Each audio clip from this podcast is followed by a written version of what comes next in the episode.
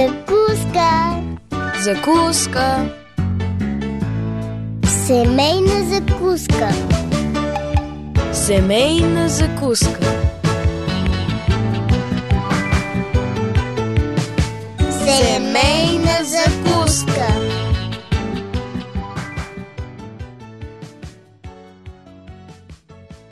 Здравейте, скъпи приятели! Вие слушате радио Гласът на надеждата и предаването Семейна закуска. Аз съм Мира. Когато еуфорията на медения месец отмине, двамата съпрузи обикновено започват да откриват недостата си един в друг. Но тъй като се обичат, търсят начин да се справят с тях. Проблемът е, че нашето грешно естество, нашите инстинкти ни подсказват, че грешката е в другия, че ако той се поправи, всичко ще е наред. Понякога това може и да е вярно, но в огромния процент от случаите от корекции се нуждаем и двамата.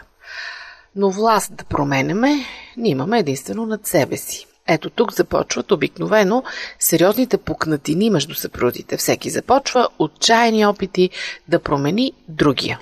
Днес ще поговорим точно за това как успешно да променяме себе си така, че да разрешаваме конфликтите и да стимулираме човека до себе си също да започне промени. Очакваме вашите мнения, скъпи приятели. Припомням ви нашите адреси, почтенският.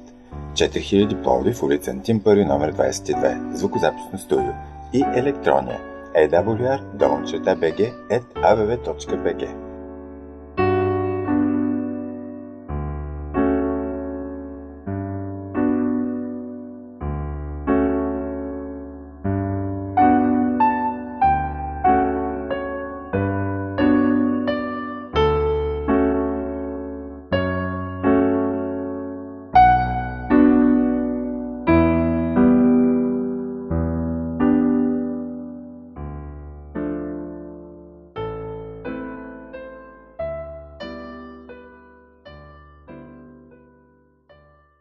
Когато погледнем своите проблеми с характера, не можем да насилим себе си да озреем. Нямаме силата да променим партньора си, нито можем да променим своето деструктивно поведение и отношение, просто като кажем не. Както ни учи Библията, ние сме неспособни да променим себе си, защото не знае какво правя, понеже не върша това, което искам, а онова, което мразя, не го върша. Апостол Павел в посланието до Римляните 7 глава 15 стих. Независимо от това, ние все пак имаме някаква власт и избор. Можем да изберем да казваме истината за нашите провали. Можем да изберем да извадим тези провали в светлината на взаимоотношенията. Можем да изберем да се покаем за тях и да работим, да ги преодолеем и да озреем. Поставянето на граници на самите нас просто включва да отнесем мъчителните емоции, поведение или отношение при подкрепещи приятели, вместо да работим върху тях. Нека сега разгледаме онези черти на характера, които е в наша власт да поправим. Започваме с това да заемаме място на Бога. Поради своето плътко естество, ние се опитваме да вземем мястото на Бога, вместо да го търсим. Трябва непрекъснато да признаваме като слабост тази ужасна и нараняваща черта на характера си. Когато заемаме мястото на Бога, пропускаме целта да обичаме, да бъдем отговорни и загрижени за доброто на своя партньор. Покорете тази своя слабост на Божия авторитет. Разкрите пред Бог, че желанието да заемате Неговото място е по-голямо, отколкото силата ви да го спрете и го помолете за помощ. Бъдете свързани с Божиите хора и Неговия живот. Упражнявайте духовна дисциплина на хваление, молитва, общение, четене на Словото. Апостол Павел казва следното Не предоставяйте телесните си части като уръдия на неправдата – а предоставяйте себе си на Бога като оживели от мъртвите и телесните си части на Бога като урадие на правдата. Като престоявате в любовта на Бога, Неговото присъствие в живота ви ограничава греха. Понеже го обичате, ще желаете да му се покорите. Отричането.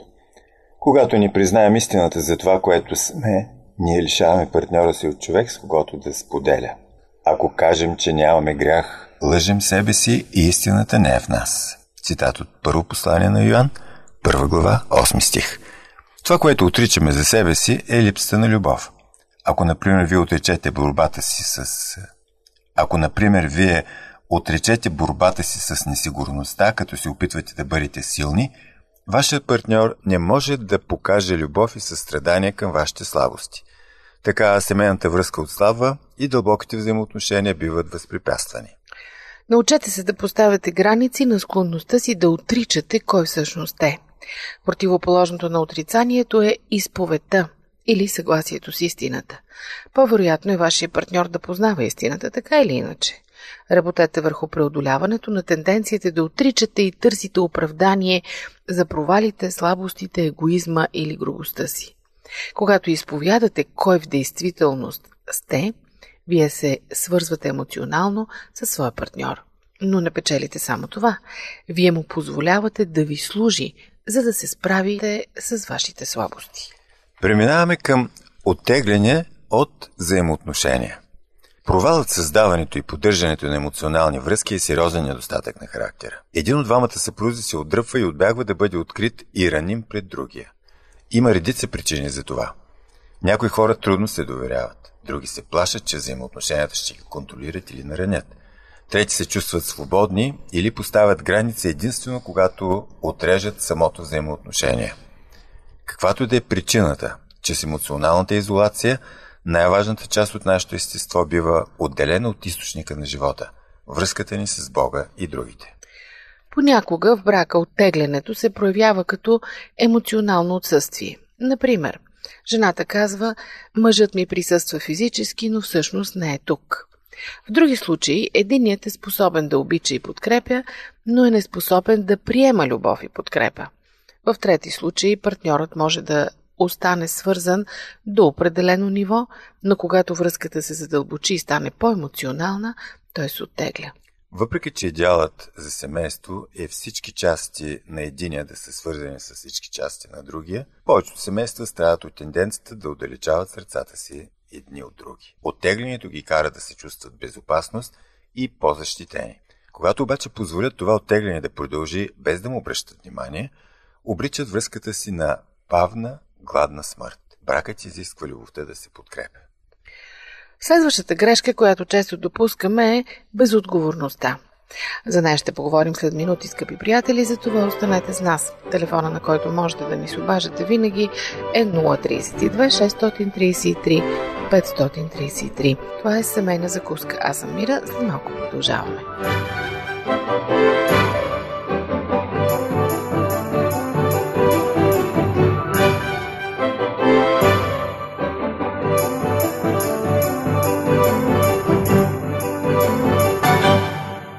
Здравейте отново в семейна закуска по радио Гъсът на надеждата. Аз съм Божидар.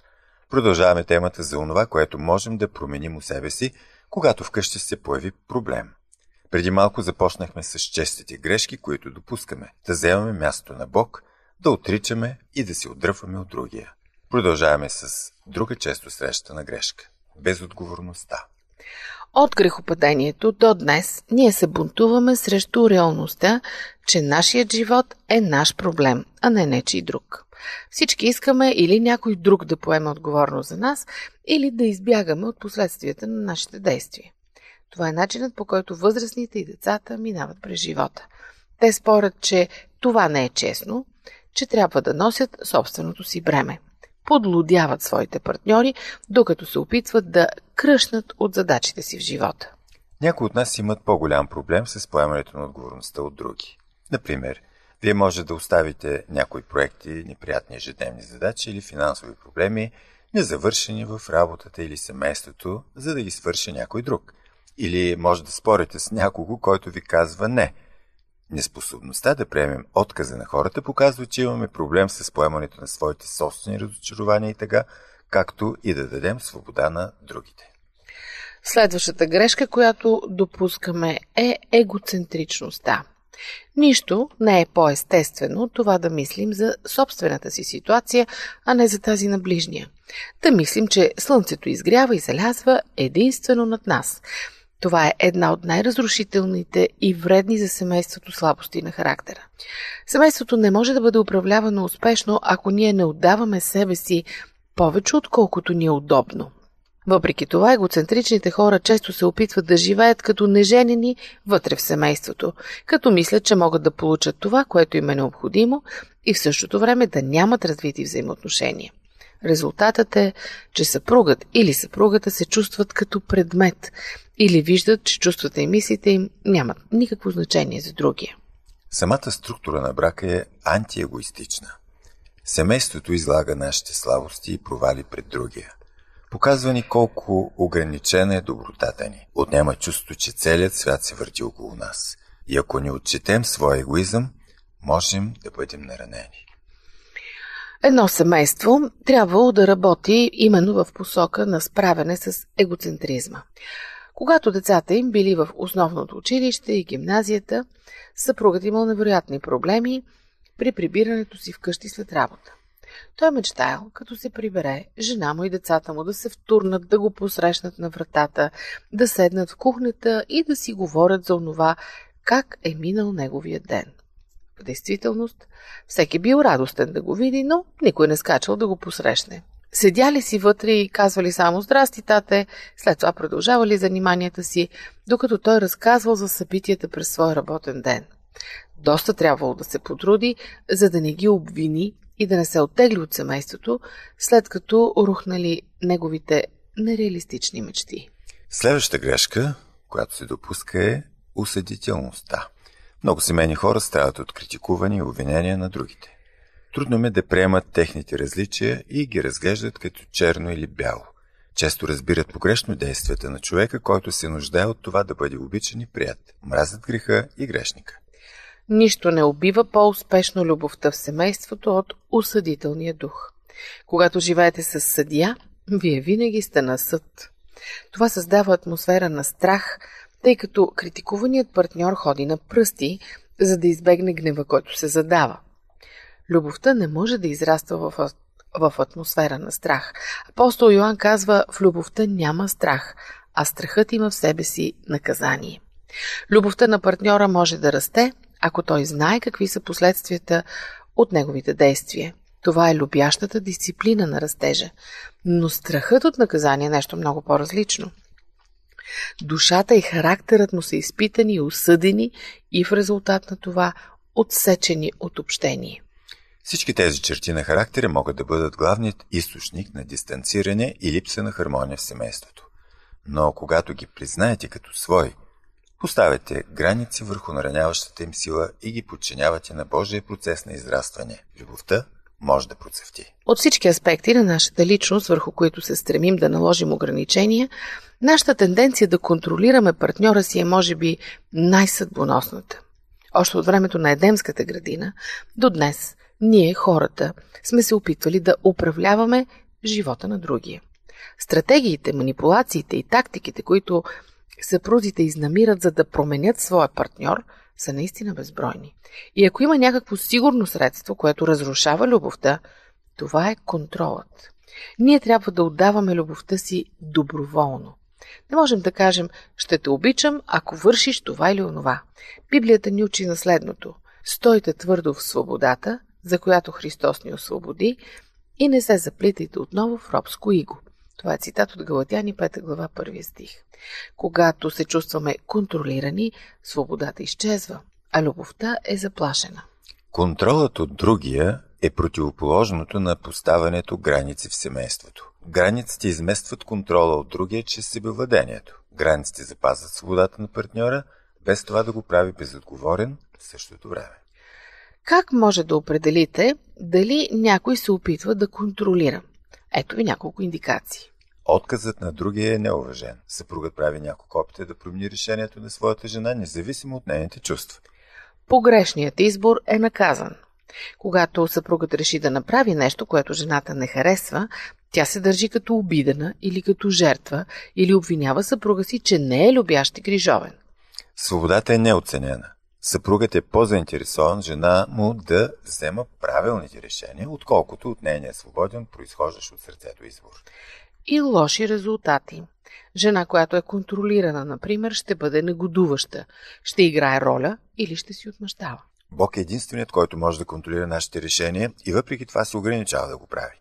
Дал ни е свобода да избираме и скърби, когато нашият избор ни отведе в разруха.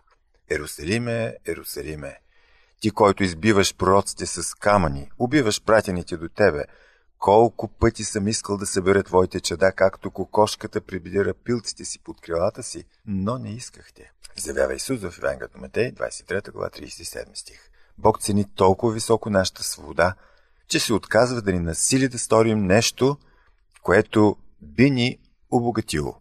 Той знае, че ние никога няма да се научим да обичаме или откликваме на Неговата любов без безценната свобода. Най-често обаче, когато някой бъде обвинен, че контролира, той отрича. Дори свръхконтролиращите личности отказват да признаят, че го правят. Как се проявява контролирането на практика? Как да разпознаем, че сме паднали в капана на този грях? За признаците на контролирането са малко скъпи приятели, така че не смените частотата. В интернет може да ни намерите в нашите сайтове awr.org и awr.sdapg.org, както и във Facebook. Там сме Адвентно радио България на Кирилица.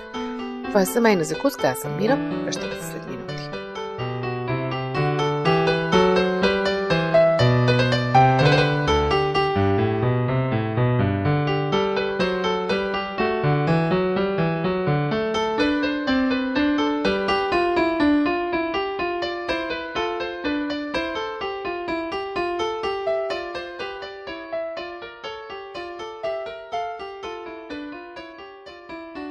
Здравейте отново на вълните на радио Гласът на надеждата. Днес в предаването Семейна закуска говорим за това как да променяме себе си, за да се справяме с конфликтите. Един от най-големите проблеми обикновено е желанието за контрол на другия. Но контролиращите партньори често категорично отричат да са такива. Как да разпознаем дали ние не сме от този тип? Ето ще потърсим отговора най-напред чрез една истинска история от кабинета на психотерапевта. Конър усетил някакво дежавю. Той спорил с жена си Стейси толкова пъти, че можел да предскаже всяко нейно изречение. Както обикновено става, поводът бил съвсем дребен. Конър с неохота се бил съгласил да отидат на опера с Стейси няколко седмици по-рано. Не харесвал операта, но тя настоявала. Някъде далеч в съзнанието си обаче Конър си имал списък с точки. На него той вече бил отбелязал ходенето на опера като точка в своя полза, с която да спечели събитие по свой избор. Един приятел предложил на Конър билети за бейсболен матч и той с удоволствие очаквал събитието. Но сте си му напомнила, че майка и ще дойде на същата дата, на отдавна планирано гости от тях. Той на свой ред е припомнил за своята саможертва с операта. Сте си останала непреклонна. Тогава той експлодирал. Това ли е заплатата за всичко, което правя за теб? Как може да си толкова неблагодарна? И в този момент Стейси се разтърсила в ридания, въпреки, че търпяла избухването на Конър много пъти и изхлипала. Защо изобщо се ожени за мен, след като искаш да ме нараняваш толкова много? И избягала. Внезапно, почувствал се виновен за своята грубост, Конър е последвал. След като е отешил, накрая е обещал, че ще си бъде вкъщи, когато майка й дойде. И двамата се опитвали да изкопчат свободата си от другия, което всъщност е есенцията на контрола. Той продължил да се чувства обиден вътрешно, но вината му покрила всичко за момента. Избухването на Конър било агресивен начин да принуди Стейси да промени решението си, както и наказание, че не е позволила двамата да имат равен брой спечелени точки. Рухването на Стейси било по-недиректно наказание на Конър и неговото избухване. Като средство той да промени своето решение. Нито един от двамата не уважавал свободния избор на своя партньор. Нека сега, възоснова на тази история, да се опитаме да разгледаме кои са начините, по които това семейство, може би и много други, използваме, за да се контролираме взаимно. Първо вината. Посланията за вина целят да накарат партньора ни да се почувства отговорен за нашето състояние. С други думи, вината контролира, като създава впечатлението, че свободата на нашия партньор ни наранява.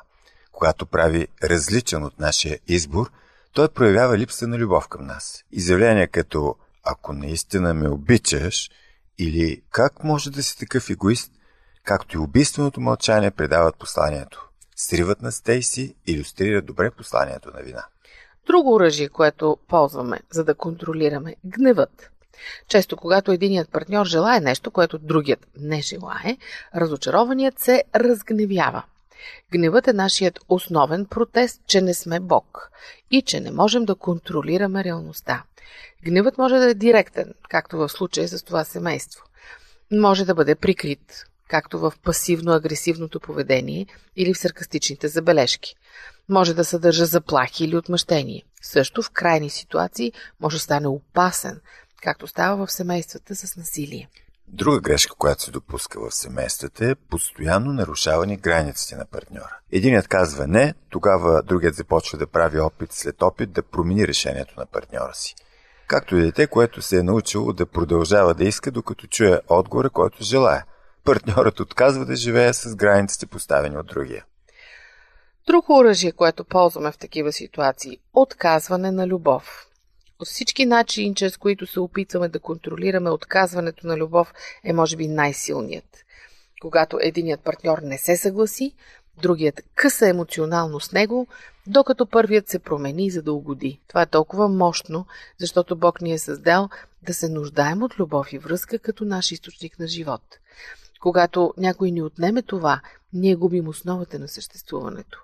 Това слага тежък товар върху нас и ни кара да направим всичко, за да се свържем с онзи, когато обичаме. Съпругата и съпругът, които наистина обичат своя партньор и искат да израснат духовно, в един момент ще пожелаят да се откажат от тези опити да контролират. Ще бъдат готови да се откажат от подобни стратегии в полза на отдаване на свобода и любов. Ето някои от начините, чрез които можете да поставите граници на своите опити за контрол. Най-напред осъзнайте цената на това да контролирате другия. Цената на контрола на другия е, че може да получите външно удобство, но да загубите неговото сърце. Вината, гневът, обидите, отдръпването, всичко това е отнемане на свободата и любовта. Вашият партньор ще продължи да е там, но често ще бъде обиден или емоционално отдалечен. Ограничете своето желание да контролирате другия, като поставите по-висока оценка на любовта. Помолете своя партньор да ви каже как вашият контрол му влияе. Понеже семейство в своята същност е връзка на съпричастност, чувствата на вашия партньор са важни за вас. Често, когато потерпевшият покаже на контролиращия колко много е наранен и отблъснат от него, това предизвиква състрадание и болка, която помага да бъдат поставени по-добре границите на контрола. Освен това, проверете колко безпомощен сте да променяте своя партньор. Няма значение колко силно искате да вярвате в обратното. Вашият партньор няма да промени своите решения, мнения или чувства, докато не е готов. Може би ви е нужно да разберете, че живеете с някого, когато не можете да накарате да върши правилните неща. Тази безпомощност често е много болезнена емоция. Гневните, контролиращи действия могат да ни създадат иллюзията, че имаме власт над другия, която всъщност нямаме. Приемането на нашата безпомощност боли, но там се крие реалността. Научете се да скърбите. Скръпта ни помага да приемем истината и да пуснем нещата, които не можем да променим или да имаме. Когато дадете свобода на своя партньор, често ще почувствате загуба и тега, защото губите това, което искате от него. Когато позволите на себе си да чувствате тази скръп, ще бъдете свободни да приемете реалността и да намерите нови начини да се адаптирате към своя брак. Бъдете различна личност от вашия партньор. Понякога единият дефинира същността си чрез другия, а не позволява да бъде себе си. И в случаите, когато партньорът не се съгласи или вземе различно решение, това поведение се приема като лична връжда и атака. Например, съпругът се разгневява за нещо на своята съпруга, а тя мисли, че той е мрази и ще отвърне, за да се защити. Проблемът е нейната неспособност да отдели себе си от чувствата на съпруга си. Когато дефинирате своите собствени граници, ще приемете чувствата на другия повече като негови, отколкото като ваши. Това ще ви даде сила да му позволите да бъде свободен.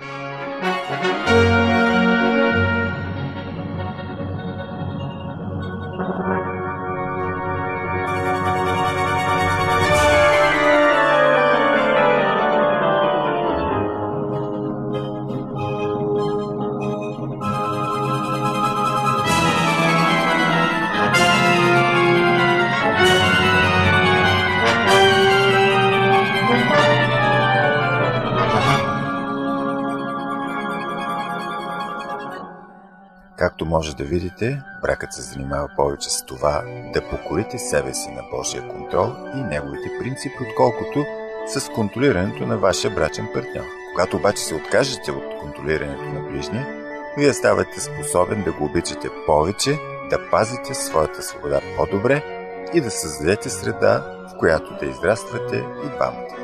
До чуване, скъпи приятели, до следващия.